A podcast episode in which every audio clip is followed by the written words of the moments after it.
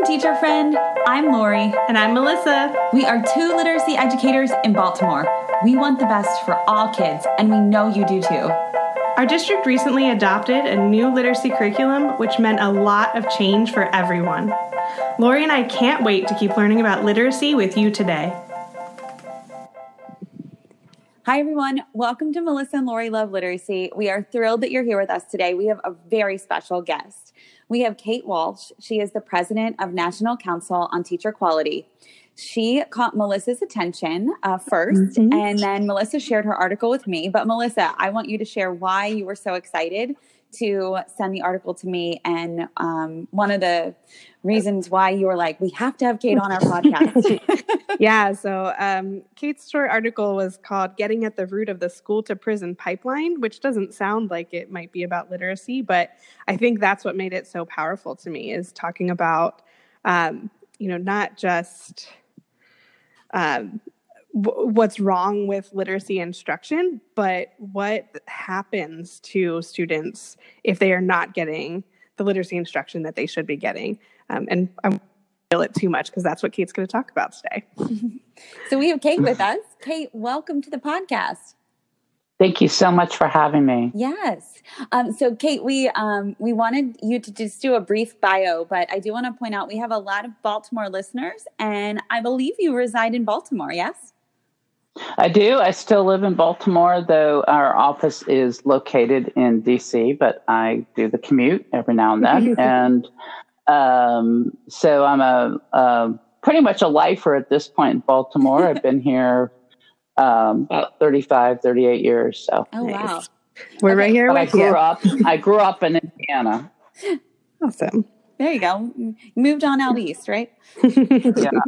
So, there, was, there was this man involved. that seems to be the, the case.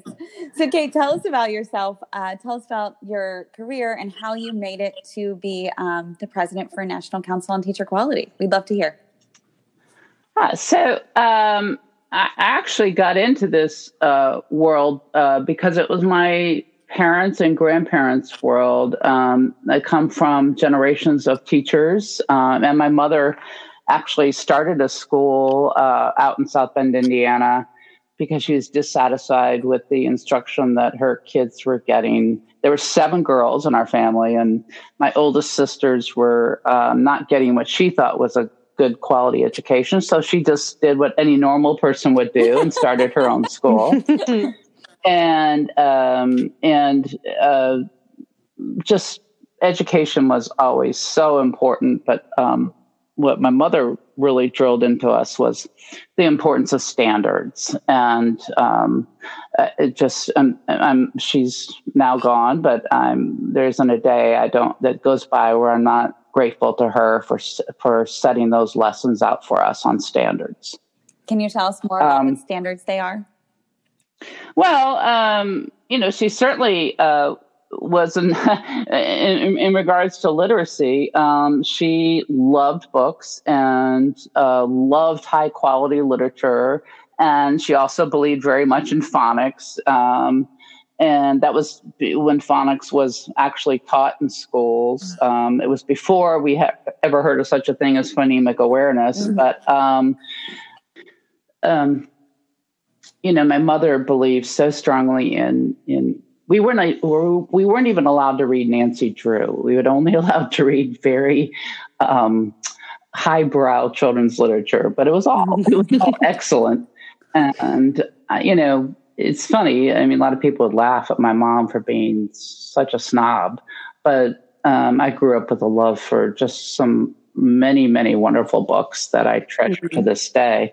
And I'm always a little sad when um, I run into people who can't name a book that they remember from being a child. And I, and so, you know, we, she taught me a great love of literature, but she also recognized the importance of phonics in her school. Um, we all got it. And um, that was before phonemic awareness um, was a thing, but um, we did get those basics.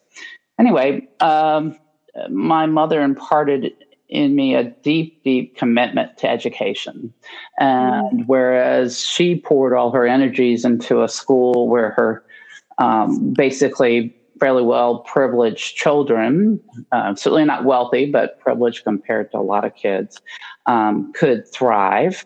Um, I wanted to pour my energies into um, helping um, kids who are growing up in poverty um, get a similar uh, love for education and for books and reading. And so that's been my sort of driving uh, force behind my own uh, my own commitment to education.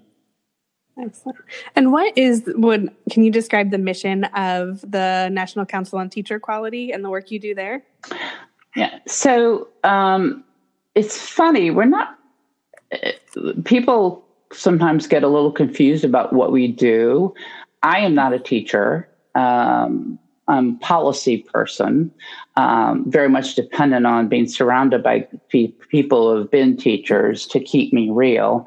Um, we're not as much a teacher organization as we are um, very much um, of the belief that um, institutions control the lives of teachers.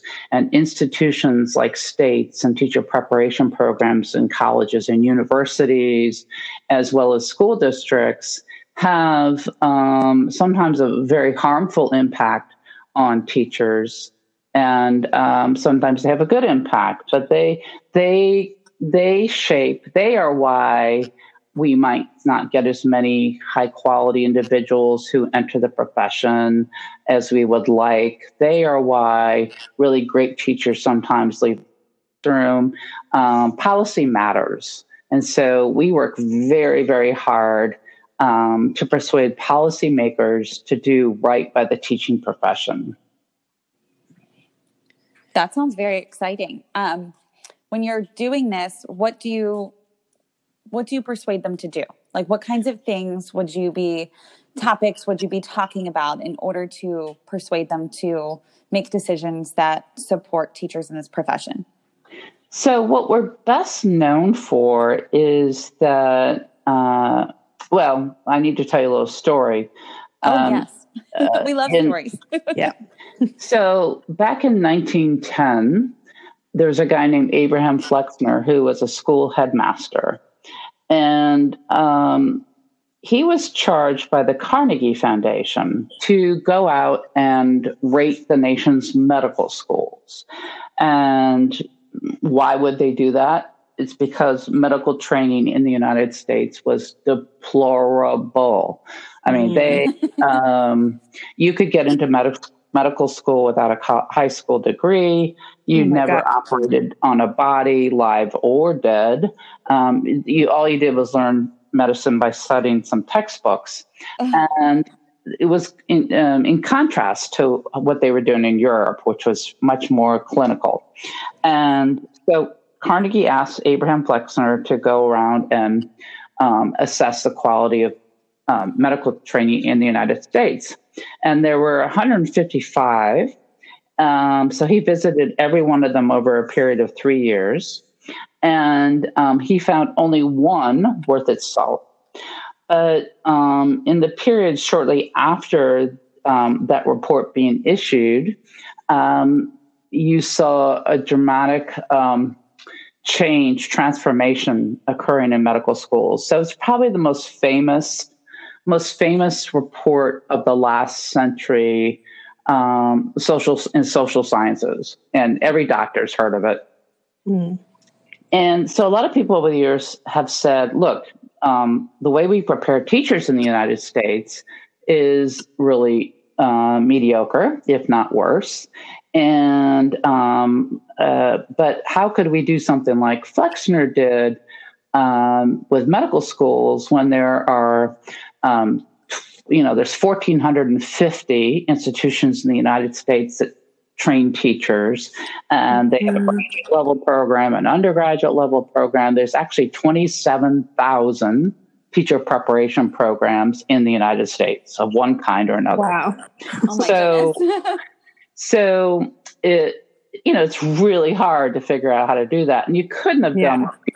So we did it um, we we don't do twenty seven thousand programs. We, uh, but uh, we do do um, 90, uh, we do do most of the programs in the United States that prepare elementary and secondary teachers. And the most important thing we look at is the quality of their reading preparation of elementary teachers. Do they teach them how to teach reading using scientifically based evidence? And we've been doing this work since 2006 when we found in a sample of programs that there were only 17% that did it. And then um, we we have keep tracking that, and we went national in 2013, and we we're about to come out with new ratings at the end of January, uh, which um, which um, repeat the trend that we've been seeing of mm-hmm. increased compliance um, with the science of reading. Um, so there are at least um, more and more programs are acknowledging that there is such a thing as reading science Mm-hmm. Um, but we're, I don't, I can't say yet, and certainly not on this podcast, whether we've passed the 50% mark. uh, um, so it's, it's kind of remarkable given that this science has really been settled for th- three decades. And, um, you know, but uh, be that as, uh, as it may, um, we are determined to keep um, measuring and holding programs' feet to the fire on this.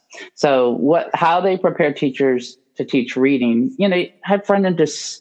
I have seen teachers reduced to tears, and I'm sure you have as well, who finally learn, maybe after being in the classroom 10 or 15 years, what it is they were supposed to have been doing for the last mm-hmm. all their years.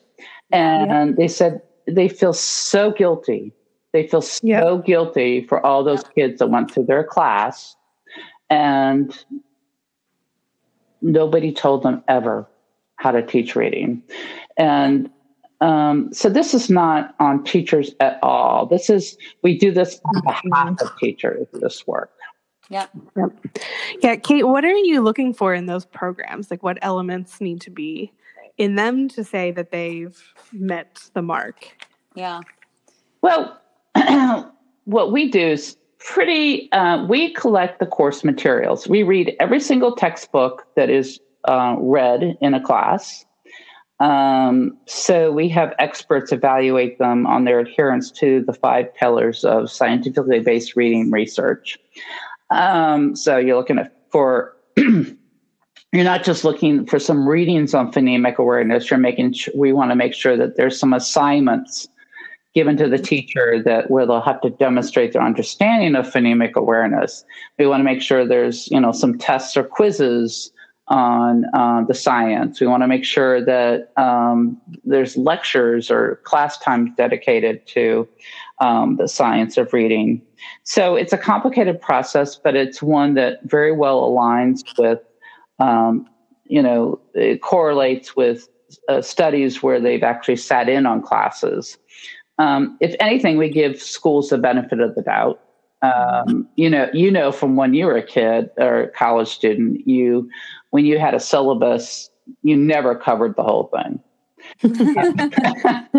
but um, so, if anything, we we give more credit to programs than we should. Um, and a lot of people, a lot of reading experts have told us we really need to amp up the difficulty of our standard, that it, the, the bar is not is too low. And we're going to be mm. looking at that issue in the next year. Mm-hmm. We're going to be assembling some folks to help us look at it again to make sure it's reflected of the most recent research and that the bar is set at a, an appropriate place where teachers can confidently know that they will leave that program knowing how to teach kids to read. But then they've got this other problem, and you know that's the curriculum that the school district hands them. But um, yeah, yeah. conversation. We've, yeah, absolutely. We've talked about the um, components of reading before, the pillars of reading. The mm-hmm. I know you named a couple, but I just want to name them all for our listeners. Just I feel like the more you name them, the better we all know them. But uh, phonemic awareness, phonics, fluency, vocabulary, and comprehension. And it sounds like the work that you're doing is falling in the the first uh, several categories. Um, Actually, all five. You'll land in all. Okay. Yeah, we look so, for all five. You know, first okay. we want to make sure kids.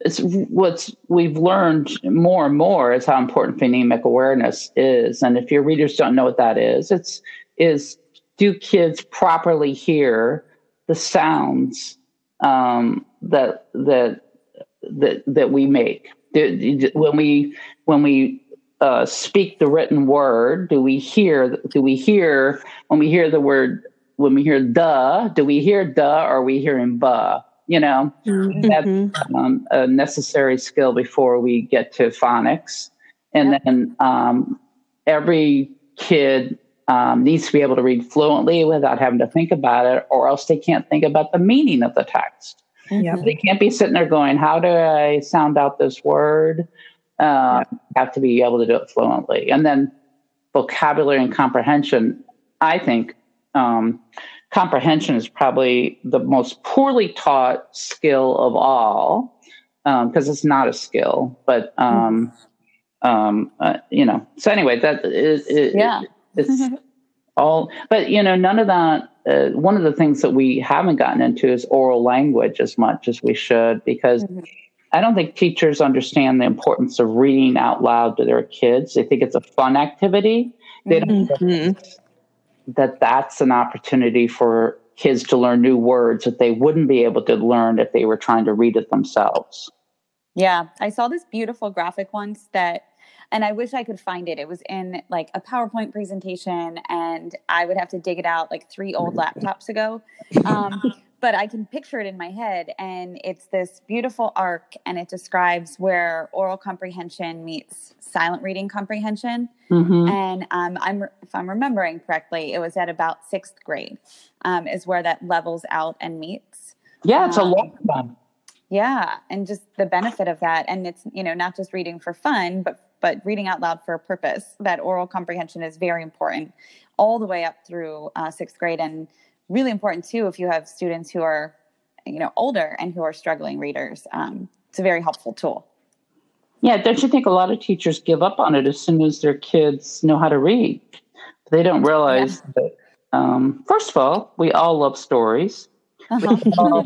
you know but um, in addition to just the love of it it's how you build vocabulary most effectively mm-hmm. absolutely yeah we talk a lot about knowledge building on our podcast. And um, absolutely, we agree with you that comprehension is not a, an isolated skill by any means. yeah. Well, if you haven't if you haven't had Natalie Wexler on your show talking about the knowledge gap and how you really build comprehension, you should you should do that. She's she's oh. a, she's a journalist who's written a book on this. Yeah, we have we have we are super fans, Kate. yeah, she's great we are and um and and to to push it even further we will we are having Emily Hanford on our podcast um we to to really extend the conversation about what you're speaking of. So we're excited to to bring light to the science of reading in lots of different ways through this podcast. Mm-hmm. yeah. Um so i want to talk about a quote if it's okay um that you had that you shared. Um or that was in your article. Um, I'm trying to find it because it's let's see. Um, well, I, you know what? Not the quote, the NAEP report, the NAEP results, um, because I want to just bring it to light for our listeners. Um, it says the NAEP results show that Black and Hispanic students are more likely to struggle with reading. The percent of eighth grade students scoring below basic by race and ethnicity as of 2019. Um, Black students scored 47% below basic and Hispanic students scored 38% below basic, while white students scored 19% um, below basic. Um, do you want to share your reactions to that? Because I think that uh, I, I really thought what you said in the article was very important. Yeah, well, let me tell you, um, you know, I've been looking at similar numbers. You know, I'm sort of at the uh, twilight of my uh, professional career. and um, I've been looking at those same kinds of numbers for decades and mm. um, always, always have been upset, upset by them. And it's what drives me to um, seek to improve educational systems. Um, but um, it wasn't until um, I was given the opportunity, along with the rest of my staff and board, to go to Montgomery, Alabama to go to the Legacy Museum. And mm-hmm. um, if any of your listeners or you haven't gone, it's I, I, almost think it should be a mandatory field trip for every American. Mm-hmm. Um, there's a lot of Americans in the Trump administration I'd like to take right now, but, um, but um, I um, uh, what what they've done down there. It's not a traditional museum, um, but um, it it what it, walks you through in a way that has a quiet but horrifying power. Um, how we as a nation have uh, have not really cast off the mantle of deep, deep institutional racism. Mm-hmm. And you start with slavery, and, uh, and it's probably, I'd say, slavery in some ways was the least powerful story it told because it's a story that we know the best. And it's a story that we're m- the most comfortable telling and talking about and doing movies about because it's in the past. And of course, we don't believe in slavery anymore. And so we haven't had slavery since 1864. And geez, weren't we horrible human beings to have ever thought that that was okay to do? And so some of the stories that the museum tells you is, you know, it, it, they're horrible, horrible, horrible with um, what was perpetuated on um, Africans, but um, and their descendants. But um, but then the museum, um, what it does is it links slavery um, to the Jim Crow era. And I was not, you know, I went to this museum thinking I'm a very enlightened person. I've dedicated my life to helping um, kids who um, are predominantly minority. And what did I need educating for? And I'll just go and it'll be a it'll be a mm-hmm. experience, but I won't learn anything. Well. Mm-hmm boy, was I wrong. And um, I, I, you go through the Jim Crow era, which I didn't realize was a response to the end of slavery. So it was just another way that we were able to um, suppress uh, black people and um, the lynchings that occurred over a period of seven decades were simply another manifestation of keeping black men, black men, women, and children. Children were lynched as well for doing absolutely nothing. Um, so there's a tribute to them in another place in Montgomery that um, I can't remember the formal name of it, but it, it's devastating. It is, and so you didn't realize how institutional the Jim Crow era was, nor did you realize, or I didn't, how long it was. And then um, in the um, when the rise of the civil rights movement really put a stop to lynchings, um, much to the anger of a lot of folks, um, we we instead found ways to deal with um, black and and ultimately brown people as well by just putting them in jail. And mm-hmm. so you go from slavery to Jim Crow to mass incarceration. And mm-hmm. the museum has, um, uh, it has some reference to education. It does.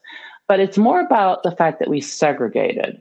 You know, they're, they're in, you know, I think it, there was even a quote up there in, from Alabama where they um, still have in their constitution there um, that schools have the right to be um, segregated. Mm-hmm. Um, so it's it's pretty remarkable, and but um, what was absent, and that's what I wrote about. What was absent, in my view, was that we continue not to teach Black and Brown kids how to read, and that if the NAEP results had looked a little bit differently. If the NAEP results or on all the other different assessments we look at every few years and throw up our hands and say, isn't this terrible? If that were about white kids, schools would have changed what they did a long time ago. And mm. schools wouldn't have tolerated having teachers coming out of teacher preparation programs who had been deprived of the tools they need to teach all kids. So I put this theory on the table. Um, I, am not positive I'm right, but the more I talk about it, the more it feels right because I can't come up with another explanation for how we as a society are willing to tolerate half of black and brown kids not reading. Mm-hmm. Yep. So I don't know. I haven't had anybody actually push back on that. Um, but you know, maybe they do behind my back. But it doesn't make sense to me. Why would a school district um, reject what we know is scientifically? I mean, you know, I, I, I, think about when new technologies come around or um, new ways of doing things. It's always hard for people to adapt. It's always hard for people to change. But we're sort of past that point here, and it's still it's still a struggle to get school districts to recognize that they need to give teachers the data tools. You know, I was teachers are given data tools that tell them that they're being successful with teaching their kids to read. Um, mm-hmm. Um, using these Fountas and Pinnell things, uh, where yeah. you know they all hear that they're eighty percent successful, so they think they did a great job. So the kid right. goes on to the next grade, and the, you know it's just it's remarkable. It's a cycle. Yeah. Yes. Yes. Yeah. And, I, instead I, of oh sorry, go ahead, Melissa. I was just gonna say I did want to pull a quote from the article just to underscore what you were saying. The question that you asked was is the reason Americans tolerate unnecessarily high rates of kids who never learn how to read, yet another manifestation of institutionalized racism. And I that's it captures everything you just said, but I just think it's super mm-hmm. powerful. Yeah. Um, yeah, I, well, I just yeah. I, am left with no other recourse at this point. I don't mm. I don't I can't come up with another reason why this persists when we could get I don't think what teachers realize is they should be able to teach 90 to 95% of the kids in their class how to read no matter what school they're in no matter where they are that that the only that it's a very small number of seriously um, you know brain confused kids that can't learn how to read if these methods are taught. Mm-hmm. yeah. And so thinking about those systematic foundational skills that we know all kids benefit from research has shown us that. I wonder why to piggyback on what you said not only do districts and schools not have some sort of curriculum to address this that is high quality foundational skills programming, but why, when they do, that it doesn't get taught. Um, you know, I think that it's really important that if you have curriculum, that you use it, um, and that you know. So I, I wonder that, and I don't know that that's a question we can answer today, but you know, or or why it doesn't get taught um, as intended. I guess I should say. Oh, I know um, why. Yeah. Okay, go for it. no, it's because the teacher, the teacher, doesn't understand the foundational, doesn't ha, hasn't been given the foundational knowledge that allows them to know how to teach it. So, mm-hmm. you know, you can, a doctor can have, you know, the best surgical tools in the world. But if he doesn't know, if he doesn't understand why you use something here and not there, and how you use it, if you don't you can't make educated decisions. And you know as teachers that you have to make snap decisions boom boom boom boom boom boom boom. You don't have time to sit there and you know reflect on which one might work. And so if you don't have that foundational knowledge that you should have gotten in your pre-service education you're going to make mistakes through no fault of your own so i've heard people who have put in um, Wit and Wisdom, which is a fabulous new reading curriculum. And here, that's what we have in Baltimore. oh, okay, and um, and they've messed it up. They're not teaching with fidelity. why is that? Because they don't understand the principles and the theories that undergird that curriculum. So they're going to skip something they should never have skipped. They're going to change something they should have never have changed. Mm-hmm. And that doesn't mean, you know, it, it, if you're going to be treat someone as a professional, they have to have the professional knowledge on which to make judgments. It can't be a mm. guessing game. It can't be what they feel like doing at that moment. Yeah. Yeah. And I, I think it speaks to two things because I think what your work is really important in getting at the root of the issue, like almost um, while teachers are at that pre service level. But I, I'm thinking of it like a two lane road where um, we have a, a, ton of teachers and probably the majority of teachers teaching right now. So there there needs to be some in service. Um, ah, yes. You know, obviously that happens. Um, and I, uh, in terms of professional development, in terms of research, and I know in the Wit and Wisdom PDs, Melissa and I have both um, been in them, and they use a lot of research to support that and to, you know, treat teachers like trusted colleagues so that um, they are gaining that knowledge and and bit by bit in that knowledge gain then they're understanding the design and the whys behind it as adult learners. Um, I, I, yeah i mean you first of all um, until you have to practice what you learn we know cognitively it's very hard for us to absorb it and own it you know? Mm-hmm in yeah. law, you know, that you go to law school, then you then you have to practice law, and you're like, you know, is there any connection between what you practice and what you learn? There is, but I think that you are only putting in some building blocks in the course mm-hmm. of your professional education. And those foundational building blocks are necessary, but they're never going to replace that sort of day to day wrestling. Here I am trying to put in this new curriculum that my school has handed me. Now, what do I need to do? I mean, it's it's there's no compete. So you absolutely have to have good PD. Yes. Schools, which schools districts we know are really good at giving p- great PD, right? yes. We so we on on our podcast we believe that um it should be curriculum focused and and by yes. the experts. yes, absolutely. Um, yeah, I Melissa and I always like to joke around about the PDs that we were in, um, you know, well before you know when we were teachers, and oh, learning about a pedagogy, and and it's just really hard to apply if you don't have a curriculum to apply it to, and um, when you have a curriculum, the pedagogy is embedded within, so your PD really becomes that much richer. Yeah. Um, especially when it's delivered by an expert in it. Yeah.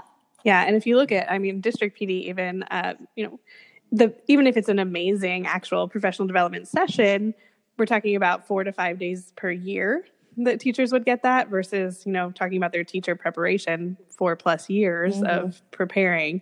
Um, so yeah, there's a big big gap between between what well, you can really do in that PD time. Mm-hmm. There's not been a whole lot of studies that have found any PD to work, but mm-hmm. the studies that I have come across that have shown PD to actually produce learning gains in kids are um, curriculum based, where teachers are wrestling with specific concrete problems within the curriculum that they're teaching and how kids are responding to it and teachers working with other teachers.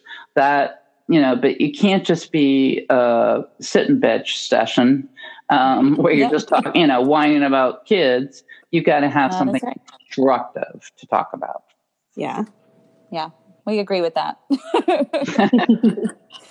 Um, and I, I want to circle back to something in the very beginning um, in terms of that teacher training and how we were discussing that te- you had mentioned that teachers felt so badly um, when mm. they realized that they weren't doing what they needed to do at some point in their career. Um, they didn't know the science of reading and they had just learned it. Um, Melissa and I uh, read David Liben's Know Better, Do Better. And so we, um, we we try to use that as, in our practice. Um, you know, I, I taught second grade and back in the day, and I had used the three cueing system because I didn't know any right. better, and I I feel I felt badly, but then I I learned and I did better. So, um, you know, I think it, it, at one point we're we're teaching the folks in college, um, those pre-service teachers, the right way um, to the best that we can at this point and we're we're hoping that it catches on and and your work is really important in that. But um, those in the field can use that to to make themselves know that you know once they learn it it's important that they do it and do better. Um, it's it's just it's a hard pill to swallow i think to be a teacher and to to learn it later in your career. Oh it's it's it's it's just tragic. Yeah. You know i i, I mean you a teacher no one is more acutely aware than a teacher that their kids only get one chance at that grade. You know mm-hmm. that they can say oh, i'll do better next year. I mean this happens with first year teachers all the time. They they you know they they feel terrible about their first year of teaching. And um, what what i have struggled with um, more than anything is that we have a lot of knowledge that ought to be part of teacher prep. And it's not just about reading, it's about math, it's about classroom management, it's about um, what you need to do to improve student learning, it's, it's about the kind of uh, what makes a good student teaching experience.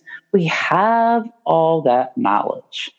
And why anyone thinks that it shouldn't be fundamental to every single teacher prep program in the country is is something I can't quite get my hands around. But there there's a real ideological resistance on the mm-hmm. part of many teacher prep programs that yep. says we don't train teachers, we create teachers, we mold them, we shape them.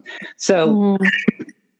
We've looked at thousands and thousands of reading courses, and what the p- most popular way of teaching, uh, of preparing teachers to teach reading is to um, have them develop their own philosophy. Because mm-hmm. the reason they do that is they think every child is unique and every classroom is unique. And mm-hmm. if they teach you an, a, a single approach, that that will cause you to be prejudicial and um, and and and not take into consideration the uniqueness of each class. Which is, if we applied that same thinking to medicine or any other profession, you know, like a hairdresser, even mm. everyone has different hair. But I guarantee you, um, hairdressers learn how to work on different kinds of hair. But um, there is a certain, you know, all involve scissors. right? all involve how to use scissors. So, um, yes, we're unique, but there are some common rules. Right. And yeah, the, the, the other thing, and you can stop me if I'm rattling on too much, is I don't I just don't understand um, the idea. There is no one way to teach reading. We do know there is one way, only one way, that gets us to 90, 90 95% of all kids reading. Mm-hmm. That 40% of kids will learn that way, or they'll learn any way you put in front of them. Right. It doesn't matter, but they're not hurt by the fact that the school is only teaching one way. You know, it they don't they're not bored. That's not a problem. It's not you know it's not doing them an injustice. So if you're not going to hurt those kids and they will learn how to read themselves, why not teach one way to all kids? Yep. Kate, do you have any insight into why teacher prep programs stick with that ideology and? Yeah, and, and boy, have I learned this the hard way. Um, uh, they um, are what what we make the mistake. Those of us who spend all our time in K twelve, we don't appreciate how you advance in higher ed. So in higher ed, you get promoted, you get recognized for thinking great new ideas. Um, so they mm. really push back if if they're seen as trainers like mm. say, you train dogs, you don't train teachers. And I'll say, well, you train doctors, you mm. know. Yeah. we, we use the word doctor. I prefer a doctor and not be creative. yeah, exactly. yeah. So, um, so there's a real, but it, but they say that because, and I'm speaking general terms. I mean, uh, they, you'd have to have them on to defend themselves, but um, but they say that because um, they don't they want to be seen. Uh, they they teacher educators have always been sort of the stepchildren, to use an old fashioned term, um, stepchildren of academia. Um, they've always struggled to achieve parity with their peers in the College of Liberal Arts. They've always felt insecure. And, and there's good reason for that because liberal arts has always held their nose, uh, you know, uh, just always look down on teacher educators. They don't think that they um, teach anything real. They think they're sort of making it up. Hmm. Well, what's tragic about this, if teacher educators would start to teach this whole body of science I alluded to, I alluded to a few minutes ago in classroom management. I mean, there's very firm theory and practice in learning science. sciences. Very firm. If if they would do all these things, I think that they would raise their status with their peers in the College of Arts and Sciences because they would be teaching very real evidence based work. But instead, they the the the the prevailing wisdom in many ed schools is um, I get to teach what I believe, and it's called academic freedom. I'd argue that's it's academic freedom abused. It's mm. it's not how academic freedom is mm. supposed to work. Yeah, Kate, I'm going to interject a story that really supports what you just said. Um, so I had been working in a school, and the school partnered with a local university to have interns, um, student teacher interns, and the I was observing um, a student teacher teaching a, a lesson, and and the school had a, the district had adopted a high quality curriculum, um, and so the teacher was like kind of cha- doing what I would refer to as cherry picking, um, choosing some parts of the lesson to use, not using others, using the lesson text, um, but not using it in the way that it was intended in the lesson. And then uh, the students were asked to do an, a, a task, and um, the teacher had rewritten the task. And so it was a grade six classroom and when the teacher rewrote the task, it was if I if I wanted to align a standard to it, it was um, basically meeting like a third grade standard. And so in the debrief, you know, I was asking questions and like, what happened? You know, why why did we why did you make the decisions that you made? Can you tell me about it? And uh, the teacher shared that in the teacher prep program that she was in, she had been asked to create a two week unit plan, which meant completely overhauling the curriculum mm. and rewriting it. Um, and so one of the things that that I've talked about before and, and Melissa's talked about before on this podcast is um, teachers really shifting that mindset from being creators to being implementers. Um, and that that's a really difficult mindset shift. And, but if we could get you know universities and colleges and the, the prep programs to embrace that how much easier it would be uh, to do to do so and um, help shift that narrative to you know we are implementing high quality curriculum and and how we can take that and really customize for our students as we get really good at teaching right. it's it's what you do with first year teachers for sure you say, you know, a first year teacher should never feel comfortable deviating. Um, mm-hmm. But as you grow in professional wisdom, you're going to know what you can alter. But imagine how much easier life would be as a first year teacher is if you didn't feel like every day you were coming in and writing, um, you know, Romeo and Juliet or know, mm. creating the next mm-hmm. great work of art. I mean, you just, you know, it, it, it's it's too. It's why first year teachers go home and throw up every night and have mm-hmm. migraines and headache. I mean, we're asked way too much of them. I've been there. Yeah. yeah, Melissa and I have talked about it a lot. Melissa, you you did that your oh, first yeah, couple years, sure. yes? You were you told a story about I had nothing my first couple years, so I, I, was creating everything from scratch, and it probably was not great. No, and you probably definitely not. I don't know. were you were you looking at? I mean, teachers' primary source of curriculum is Pinterest, which is hardly you know that didn't even exist then. yes, I didn't. I didn't even have hey, that. We are we are older than sound. teachers pay teachers and Pinterest were were not even yeah. on the radar. this is not this is not a criticism of teachers. These are teachers who are casting about trying to find something that they can do in their next yeah. day's lesson because we, school districts have let them down. Yep. Yeah. Yep. Well, Kate, you've given us a lot to think about today. uh, would you wrap us up with a piece of advice that you would give to, I guess, maybe teachers or maybe some teacher prep programs? I don't know. Whoever you, you feel like you might have some advice for.